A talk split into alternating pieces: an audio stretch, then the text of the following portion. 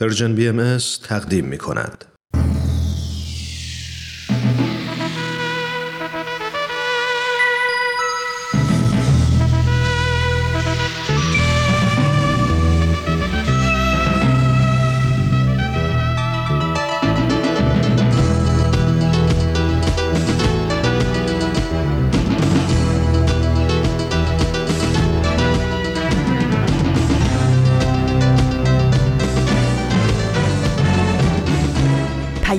دوست.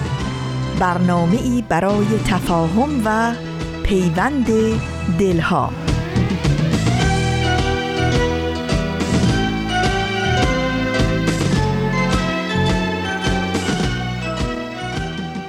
درود صمیمانه ما به شما شنوندگان عزیز رادیو پیام دوست. در هر خانه و سرای این دهکده جهانی به خصوص در کنج کنج سرزمینمون کشور مقدس ایران که با ما همراه هستید. برای تندرستی و ایمنی شما آجزانه دعا می کنیم و سربلندی و سرفرازی یکایک شما رو آرزو داریم.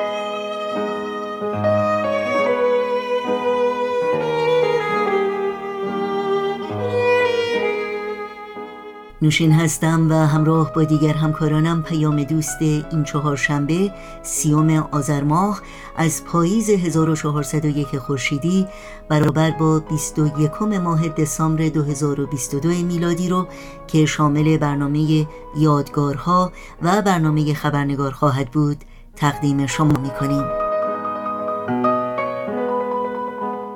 امروز همچنین شب یلدا از های زیبا و تاریخی کهن سرزمین ایرانه. بلندترین شب سال که پایان پاییز و آغاز زمستان رو به همراه داره. شبی که اگرچه سردی و تاریکی قهر و بیداد و نابرابری رو تداعی می‌کنه اما بدون شک طلوع خورشید مهر و عدالت و سپیده فر و شکوه ایزدی رو به دنبال داره. شب یلدا بر همه ایرانیان گرامی باد.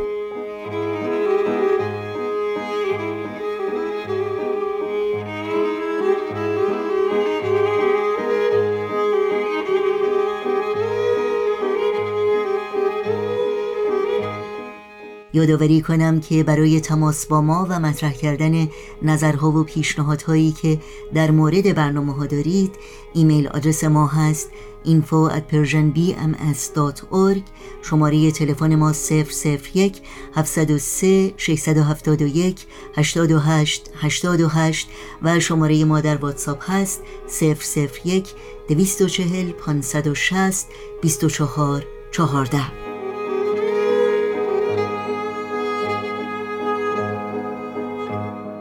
برنامه های ما در شبکه های اجتماعی نیز زیر اسم Persian BM در اختیار شماست و البته برای اطلاعات کامل راه های تماس با ما و همینطور اطلاعات برنامه ها و پادکست برنامه ها از شما دعوت می کنیم به صفحه تارنمای سرویس رسانه فارسی بهایی Persian Bahai سری بزنید و این اطلاعات رو جستجو کنید.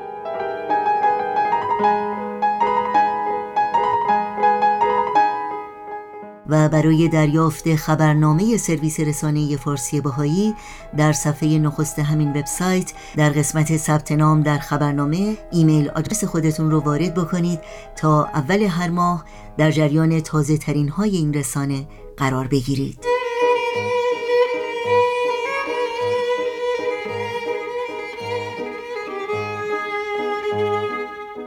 این صدا صدای رادیو پیام دوست در طی ساعت پیش رو با برنامه های امروز ما همراه باشید.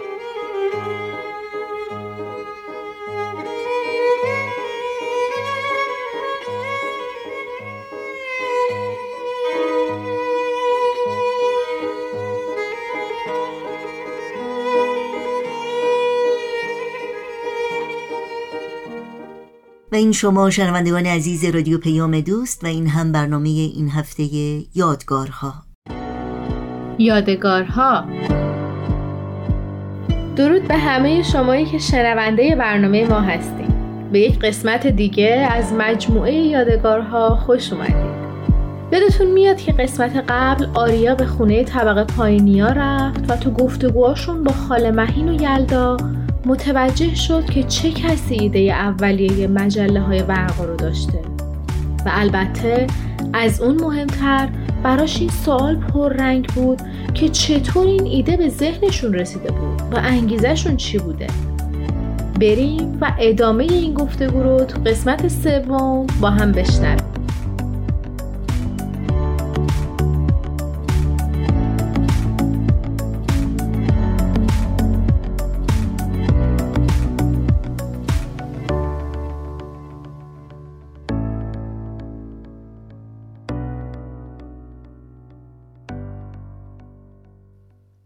خاله در حالی که به چشمهای مشتاق آریا نگاه می‌کرد گفت برای انجام هر کاری اول آدم یه ایده توی ذهنش می‌سازه یه چیزی مثل یک جرقه کوچیک ذهنش رو روشن می‌کنه و تصمیم می‌گیره که یک کاری رو انجام بده. به این جرقه کوچیک اما قوی میگیم انگیزه. شاید بشه به یه قایق تشبیهش کرد. قایق هست موتور هم داره توی باکش هم سوخته. اما یه چیزی یا یک کسی لازم داره که روشنش کنه چیزی که موتور قایق رو روشن کنه و اون رو به حرکت در بیاره اسمش انگیزه است یلدا وسط حرف خاله مهین پرید و پرسید و این جرقه قوی برای آقای صحبا از کجا اومده؟ خاله با لبخند گفت تا حالا اسم کتاب تاریخ نبیل رو شنیدی؟ آریا گفت آریا گفت گمونم همونی که پوریا شبها با مامان میخوننش. منم دوستش دارم گاهی گوش می‌کنم اما زیاد معنیش رو نمی‌فهمم. لازمه که مامان برام توضیح بده. خاله گفت دقیقا همینه. سالها پیش وقتی یه نفر در حال ترجمه بخشهایی از تاریخ دیانت بهایی به زبان فارسی بود حضرت ولی امرالله بهش گفتن که این کار بسیار خوبه ولی کاش کتابی هم در این زمینه برای بچه ها و نوجوان ها نوشته می‌شد. منظورشون این بود که این خیلی خیلی مهمه که بچه های کوچکتر هم با تاریخ دیانت بهایی آشنا بشن. اما فهمیدن متن کتاب تاریخ نبیل یا بقیه کتاب های تاریخی واسه بچه ها کمی سخته و لازم کسی یا کسانی باشند که متن اون کتاب ها رو به زبون ساده تر برای بچه ها شرح بدن تا اونها هم بتونن از مطالعه اون کتاب ها مثل بزرگترهاشون لذت ببرن. وقتی سالها بعد این مطلب به گوش آقای صحبا رسید یه جرقه کوچیک اما قوی ذهنشون رو روشن کرد و تصمیم گرفتن به بچه ها برای فهمیدن بهتر تعالیم و تاریخ دیانت بهایی کمک کنند و اینطور بود که ایده مجله های به ذهنشون رسید.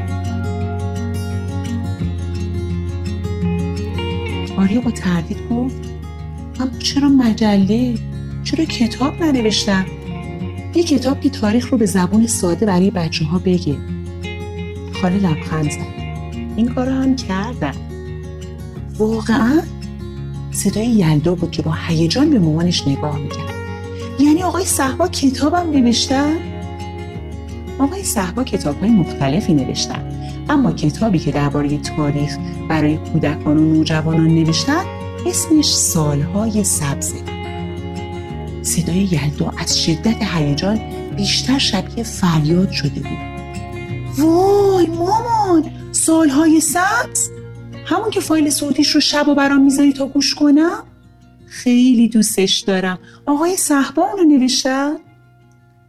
خاله با لبخند پیلکاش رو روی هم فشار داد آریا گفت خاله پس مجله چی؟ چی شد که ایده نوشتن مجله به ذهنشون رسید؟ خاله با لبخند گفت می‌دونین چیه؟ برای فهمیدن این موضوع باید چندین سال به عقب برگردیم. حتی لازمه به یه سفر خیالی بریم. به یه کشور دیگه. حوصله داری؟ یلدا در حالی که صندلی کنار مامان رو از پشت میز بیرون می‌کشید با هیجان گفت عالیه من سفرهای خیالی رو خیلی دوست دارم. بیا آریا تو هم بشی یاشار در حالی که یکی از خیارهایی که خاله برای سالات پوست گرفته بود رو گاز می‌زد زودتر از آریا پشت میز نشست و مشغول بازی با ماشین کوچیک پلاستیکی شد. خاله پرسید تا حالا اسم جناب ابوالفضائل گلپایگانی رو شنیدید؟ آریا سرش رو به نشونه منفی تکون داد. و یلدا گفت نه نشنیدیم. خاله ادامه داد یه وقت سر فرصت مفصل واسهتون تعریف می‌کنم. چون ایشون شخصیت بسیار بزرگ و خاصی توی دیانت بهایی هستن.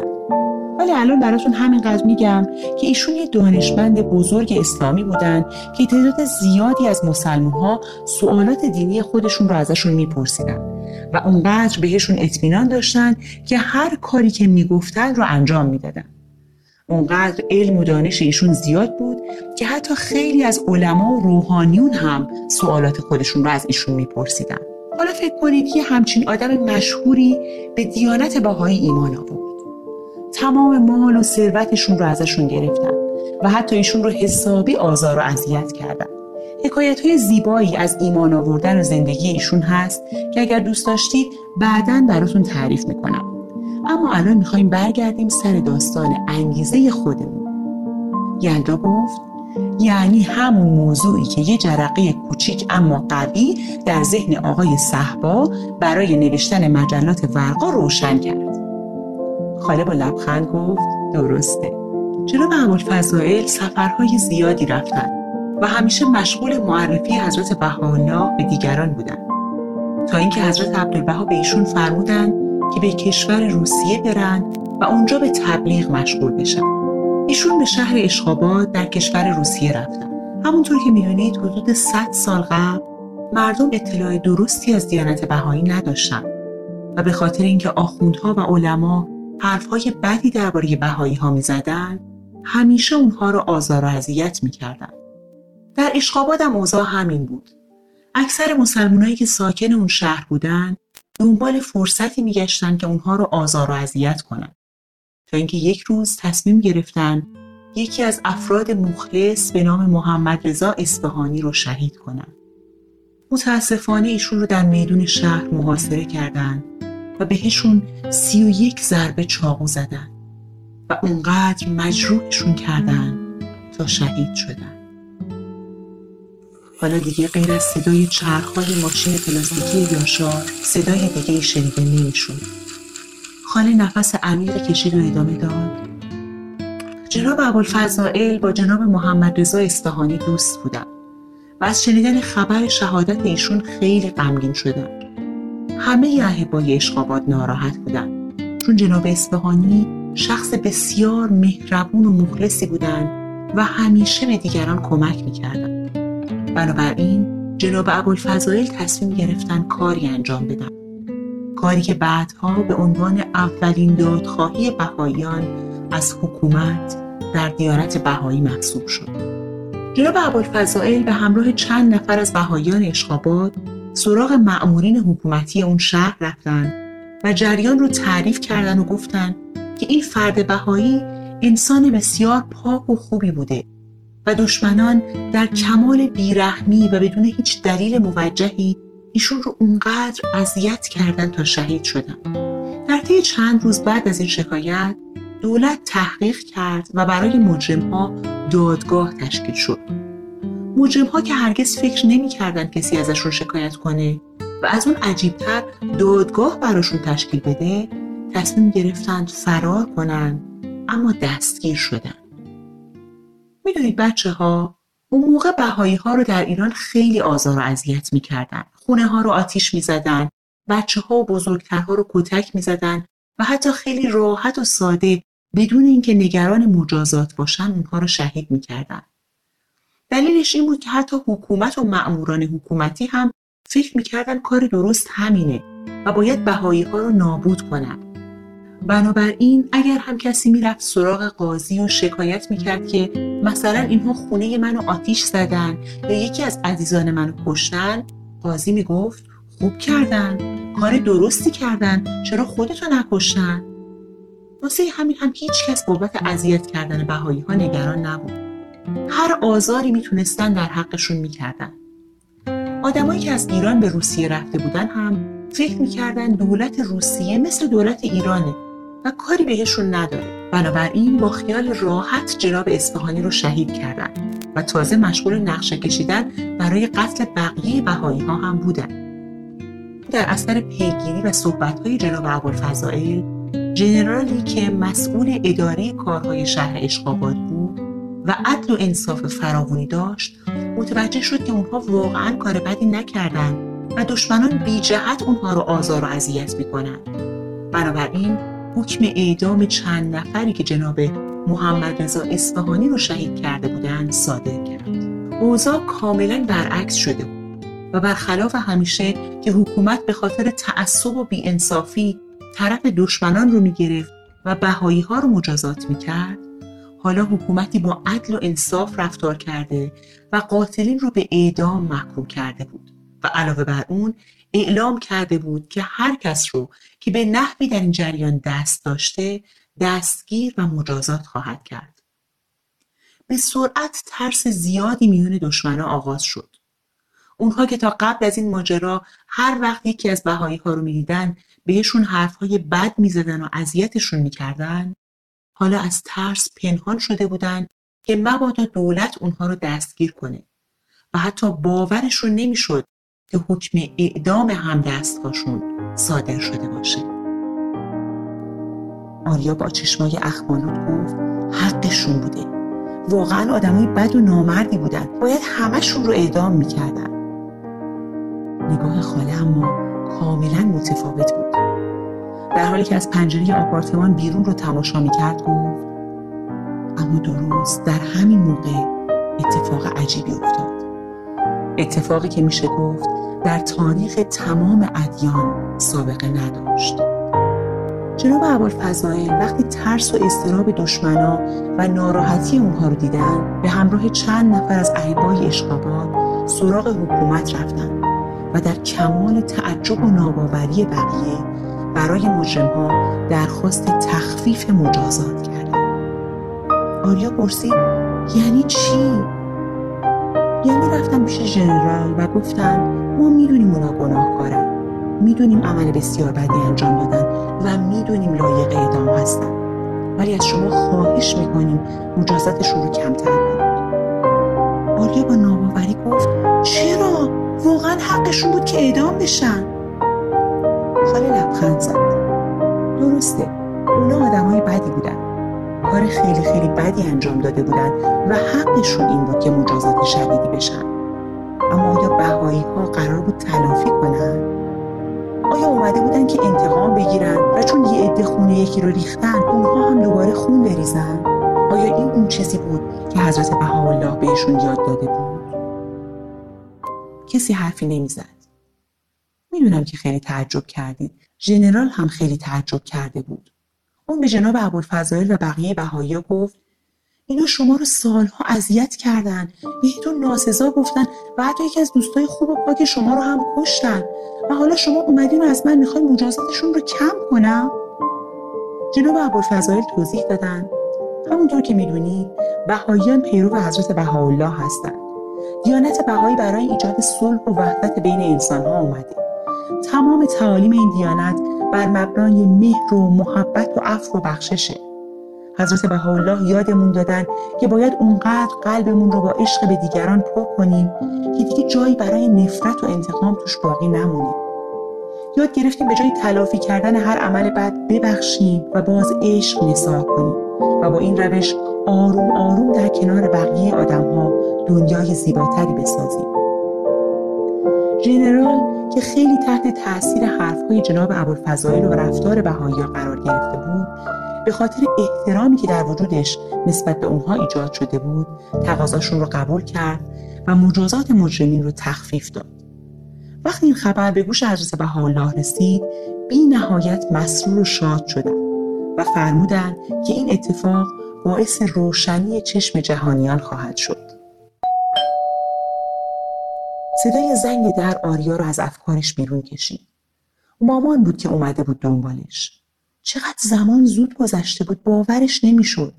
ذهنش پر از سوال بود. هنوز خیلی چیزا بود که جوابشون رو نمی‌دونست ولی نمی‌تونست فکرش رو جمع کنه. از خاله تشکر کرد و بعد از خداحافظی با یلدا و یاشار همراه مامان راهی طبقه بالا شد.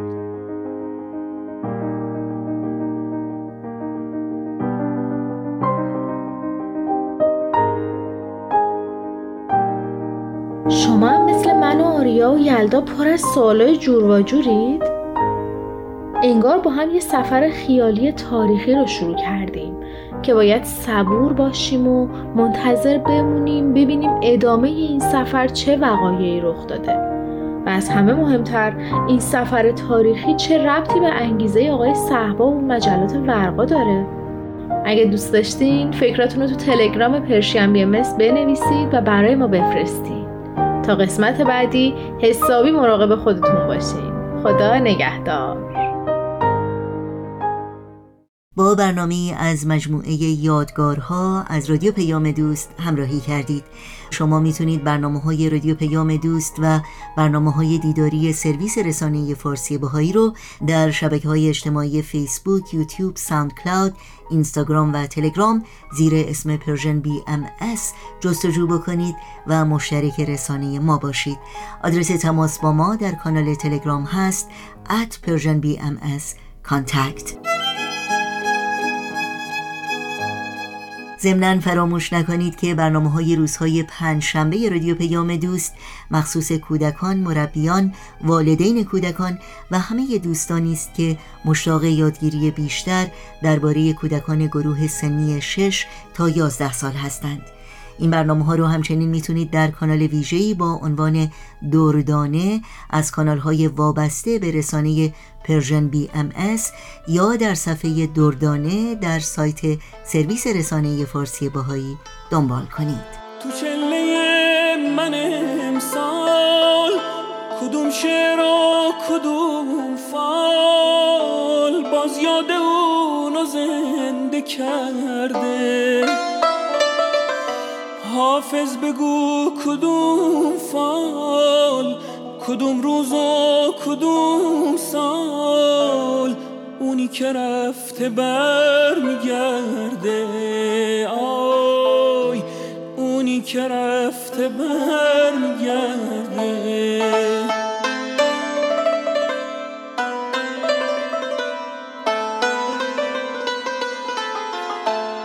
امشب کدوم ستاره دلشوره ها داره؟ دل واپس لبخند اونه. کدوم جاده دوباره اونو با یک اشاره تا پشت این در میرسونه؟ تا پشت این در میرسونه.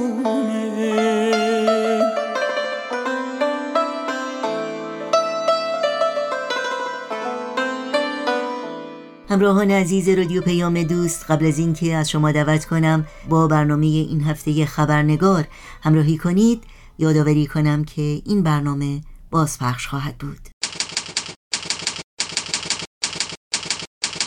خبرنگار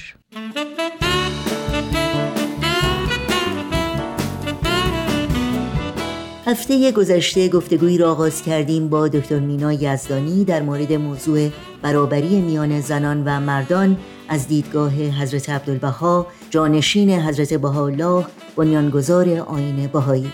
اصلی که از اصول مهم و بنیادی دیانت بهایی است و از نگاه حضرت عبدالبها ایجاد جامعه سالم و پیشرو و تحقق صلح و صلاح عالم بدون دستیابی به این اصل حیاتی امکان پذیر نخواهد بود. نوشین آگاهی هستم خوش آمد میگم و خبرنگار این چهار شنبه رو تقدیم شما می‌کنم.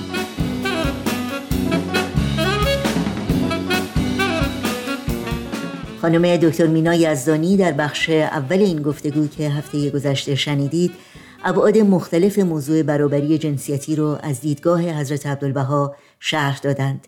و در بخش دوم این گفتگو که تا لحظاتی دیگر تقدیم شما می کنیم به نمونه هایی از اقدامات مهم حضرت عبدالبها در این راستا اشاره می کنند با سپاس بیکران از دکتر مینا یزدانی شما را به شنیدن این بخش از برنامه دعوت می کنم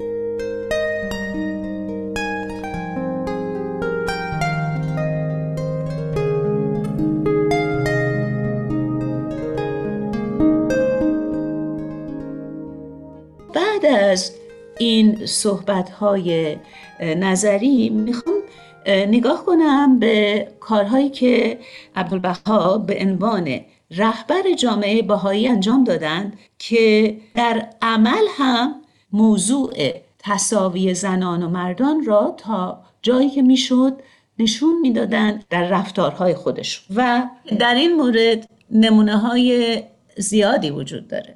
شاید مهمترین نکته ای رو که در این زمینه بتونم بیان کنم این هست که وقتی که عبدالبها برای سفر سه ساله خودشون اول به مصر و بعد به اروپا و آمریکا مکان زندگی خودشون رو در خاک عثمانی اون روزگار ترک می‌کنن رهبری جامعه بهایی رو که خب البته بر عهده خودشون بود برای مدتی که دور بودند از اون محل می سپارند به خواهر خودشون به نام بهایی خانم.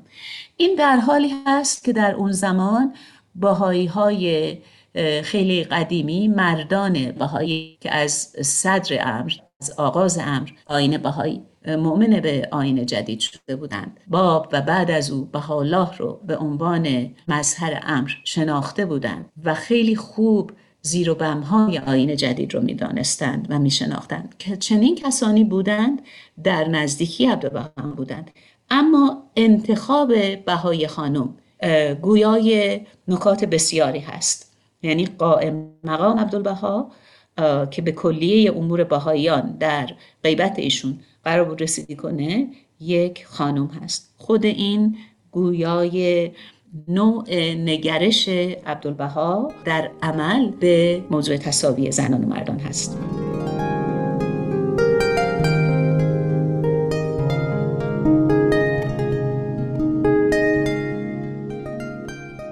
علاوه بر این سیاست عملی عبدالبها برای پیش بردن این اصل اصل تصاوی زنان و مردان آگاه کردن زنان به اهمیت مقام و حقوقشون و تشویقشون به دانش آموختن چنان که در بیاناتشون قبلا دیدیم و مشارکت فعال اونا در کارهای اجتماعی بود.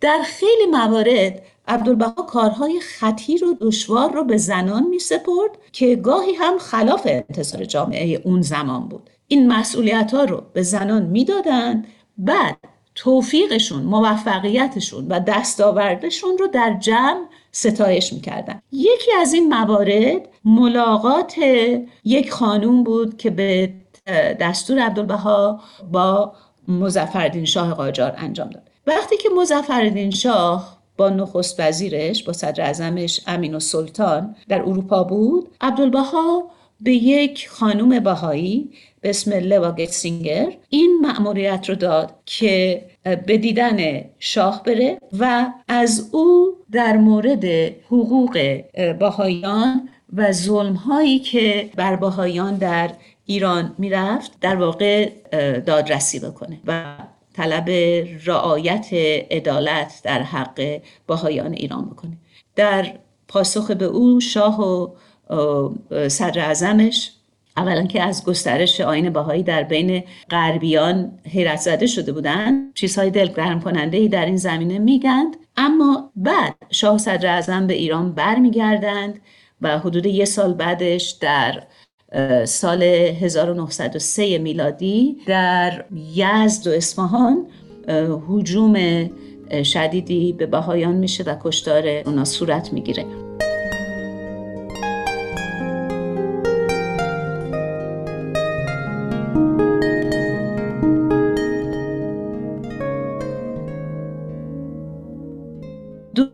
قبل از این وقایع در یزد و اصفهان یه مثال دیگری می‌بینیم. اینکه عبدالبها مسئولیت های عمده رو در داخل جامعه بهایی به زنان می سپرد یک خانم بهایی به اسم روحانیه بشرویی که شاعر هم بود با تخلص بیبی بی روحانی شعر می گفت توسط عبدالبها معمور شد که برای آموزش بهاییان به یزد سفر کنه. یزد یه محیط خیلی سنتی داشت و عبدالبها یک خانوم بهایی رو برای آموزش جامعه بهایی نه فقط زنان بهایی به اون شهر میفرسته. ورود این خانم باهایی به یزد مقارن با شروع اون حجوم و کشتاری که عرض کردم شد.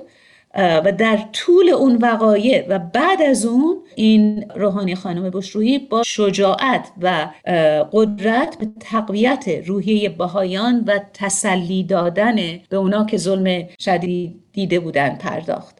بعدها عبدالبها در یک سخنرانی درباره برابری زنان با مردان در سان فرانسیسکو یعنی در ضمن سفرهای امریکا این خانم بهایی رو بسیار می ستاید و در واقع از ایشون بزرگ داشت می‌کنن که یک مثال خیلی خوبی هست از اینکه عرض کردم که وظایف عمده رو به زنان می‌دادند و وقتی موفق می شدند ایشون رو در جمع ستایش می‌کردن و یاد می‌کردن ازشون.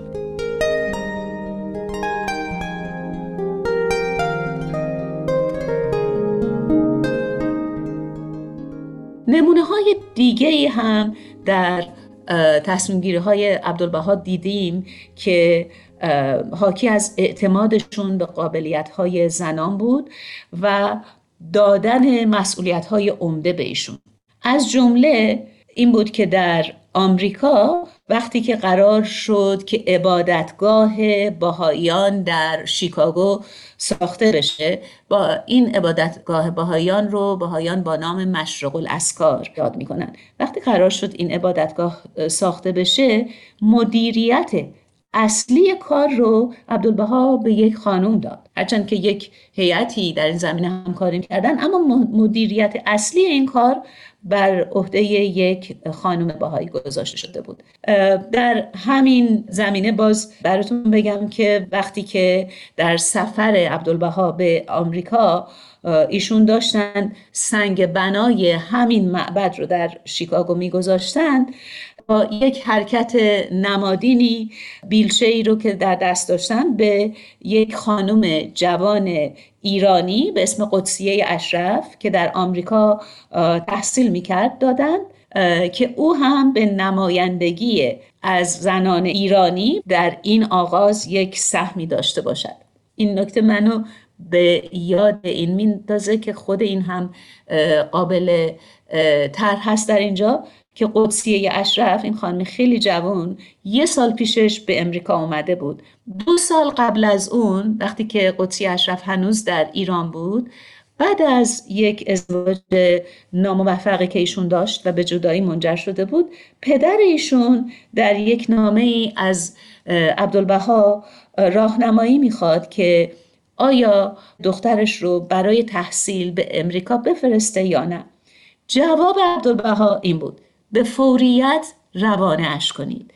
یعنی برای عبدالبها فرستادن یک خانم بسیار جوان ایرانی در آغاز قرن بیستم برای تحصیل به امریکا امری بود که بدون مکس تایید کردن. بدون مکس با فکر پدر در این مورد فورا موافقت کردند و احتمالا هم قدسی اشرف باید از اولین زنان ایرانی باشه.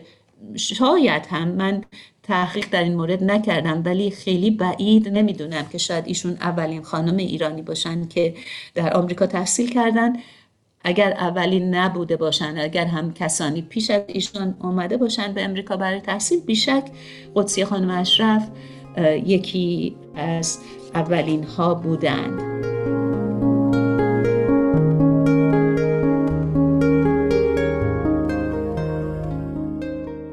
مثال دیگری که می‌خوام بزنم در مورد حضرت عبدالبها اینکه در عمل چقدر این قضیه تصاوی زنان و مردان رو سعی می‌کردن در خود جامعه باهایی جا بندازن این هست که یکی از مهمترین آثاری که ما از حضرت عبدالبها داریم ما امروز اینو به اسم کتاب مفاوضات می‌شناسیم.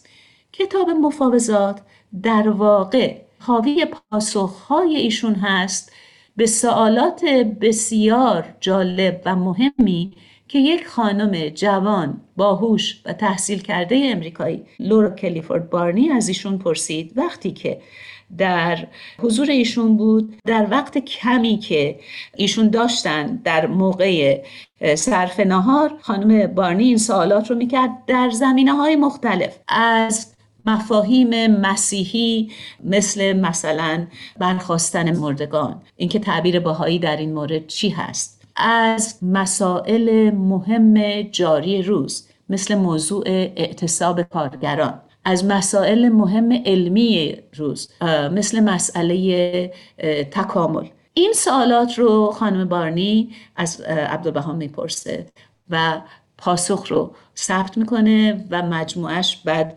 به صحه عبدالبها میگذره. ایشون تایید می‌کنن و بعد به معنی که از کتاب های خیلی مهم بهایی چاپ میشه. نکته ای که من به این دلیل فکر می‌کنم مربوط به بحثمون هست اینی که برای عبدالبها این کاملا عادی هست که زنی روشن فکر و آگاه آنچه که لازم می‌داند در زمینه های مختلف فکری اجتماعی حتی فلسفی از ایشون بپرسه. این یکی از جنبه های بارز حیات عبدالبها بود که خانوم ها چه خانم های ایرانی و چه خانم های غیر ایرانی امریکایی و اروپایی اگر هم جاهای دیگری هم کسانی بودن به راحتی با ایشون مکاتبه می‌کردن مسائل خودشون رو مطرح می‌کردن و پاسخهای لازم رو می‌گرفتن. و از مهمترین و فعالترین این خانوم ها در غرب کسانی بودند که در موضوع حقوق زنان فعال بودند یعنی فعال حقوق زن. کسی که سفرنامه ایشون رو سفرنامه عبدالبها به اروپا و امریکا رو نوشته و به خصوص در امریکا ثبت کرده همه وقایع سفر امریکا رو جناب زرقانی توضیح میدن که زنان حقوق طلب این اصطلاحی کهشون استفاده می‌کنن. در غرب اشتیاق بسیار برای شنیدن سخنرانی های عبدالبها داشتند. چه در اروپا و چه در امریکا. و البته عبدالبها هدفهای جنبش حق طلبی زنان رو تایید می‌کرد و انجمنهای زنان پیشرو ایشون رو برای سخنرانی دعوت می‌کردند. روزنامه ها مرتب درباره اونچه که ایشون می‌گفتند در این زمینه گزارش می نوشتند بسیار جالبه. مردی ایرانی در آغاز قرن بیستم در ما داریم صحبت 1912 می‌کنیم. در انجمنهای زنان پیشرو غرب صحبت می‌کردن نظر می‌دادند نظرهایشون ثبت می‌شد روزنامه ها در موردش می نوشتند و به خصوص زنان خبرنگار خیلی با ایشون مصاحبه می‌کردند عبدالبها خیلی خوب از تأثیر مطبوعات بر افکار عمومی آگاه بود و نظرات خود رو در این مورد با سراحت می گفت و گاهی حتی از تجربه های شخصی خودشون هم نقل می کردن.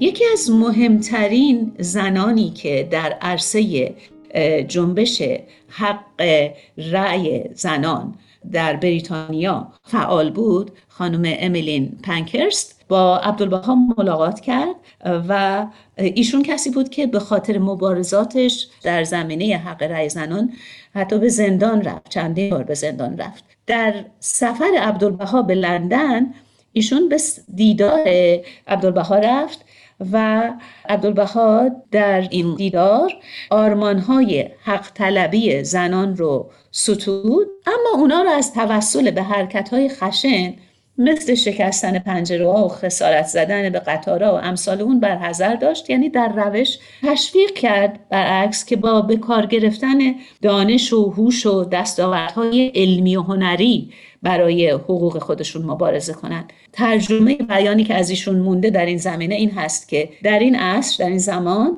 شخص ضعیف به اقدامات ترسناک متوسل میشه و شخص هوشمند قوه عقل و حکمت رو به کار می‌گیره. و نویسنده سفرنامه عبدالبها در جای جای خلاصه هایی که از سخنانی های او یادداشت کرده به این اشاره های عبدالبها در مورد فعالیت های زنان آزادی خواه ثبت کرده بعضی از این اشاره ها رو و از جمله مثلا یک نقل قول در این مورد داریم که روز 19 دسامبر 1912 عبدالبها این مطلب رو گفته که باید نسا در تربیت خود و تحصیل کمالات بکوشند به تربیت احقاق حقوق خیش نمایند نه به زور و زجر. و این مطالب رو البته همونجور که گفتم در ارتباط با زنان حقوق طلب هم خیلی روشن و واضح برایشون ذکر می‌کردن.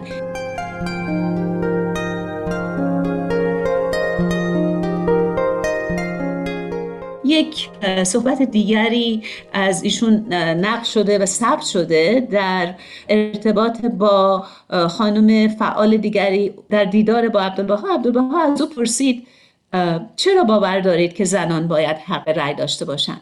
این خانم جواب داد چون فکر می‌کنم بشر باید بالاتر و بالاتر پرواز کند اما تنها با یک بال نمی‌تواند به اوج برسد. این بار عبدالبها لبخند زد و با لبخند از این خانم پرسید اگر یک بال از بال دیگر قوی تر بود تکلیف چیست؟ اون خانم جواب میده که باید بال ضعیفتر را تقویت کرد و این بار عبدالبها در پاسخ می‌گوید که اگر من به شما ثابت کنم که زنان بال قوی ترند چطور؟ و اون خانم جواب میده در آن صورت من تا ابد مدیون شما خواهم بود و این نکته ای که عبدالبها در اینجا در مورد قوی تر بودن زنان ذکر کردن من به یاد این میندازه که بگم اتفاقا ایشون در بعضی از نوشتجات خودشون هم به این اشاره می‌کنن که زنان در بعضی زمینه ها در واقع از مردان تواناتر هستند.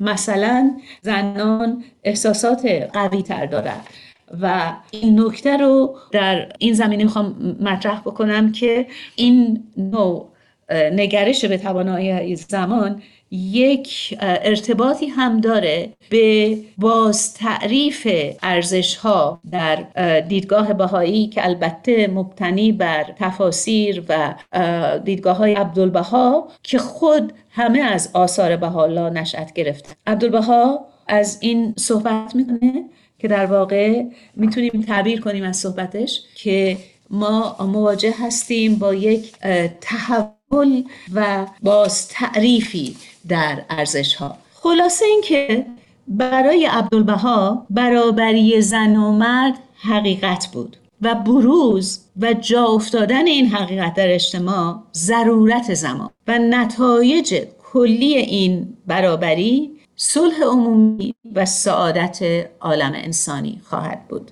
خانم دکتر مینا یزدانی بی نهایت سپاسگزارم از شما از وقتتون و از صحبتهای بسیار ارزندهی که با ما و شنوندگان این برنامه داشتید و ما رو با دیدگاه و اقدامات مهم و الهام بخش حضرت عبدالبها در مورد موضوع برابری جنسیتی آشناتر و آگاهتر کردید.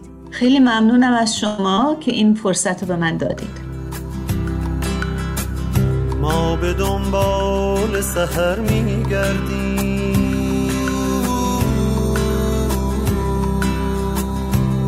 به دنبال سهر میگردیم. دست در دست نسیم. دل من غرق بهار. ما به دنبال سهر میگردی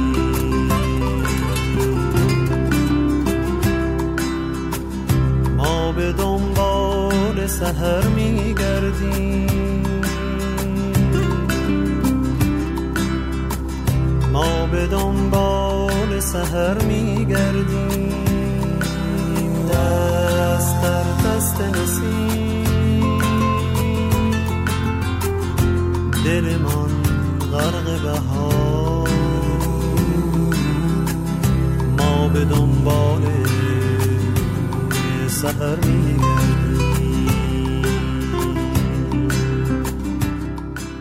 شنوندگان عزیز به پایان برنامه های این چهارشنبه رادیو پیام دوست می‌رسیم. همراه با تمامی همکارانم همگی شما را به خدا میسپاریم. تا روزی دیگر و برنامه دیگر پاینده و پیروز باشید.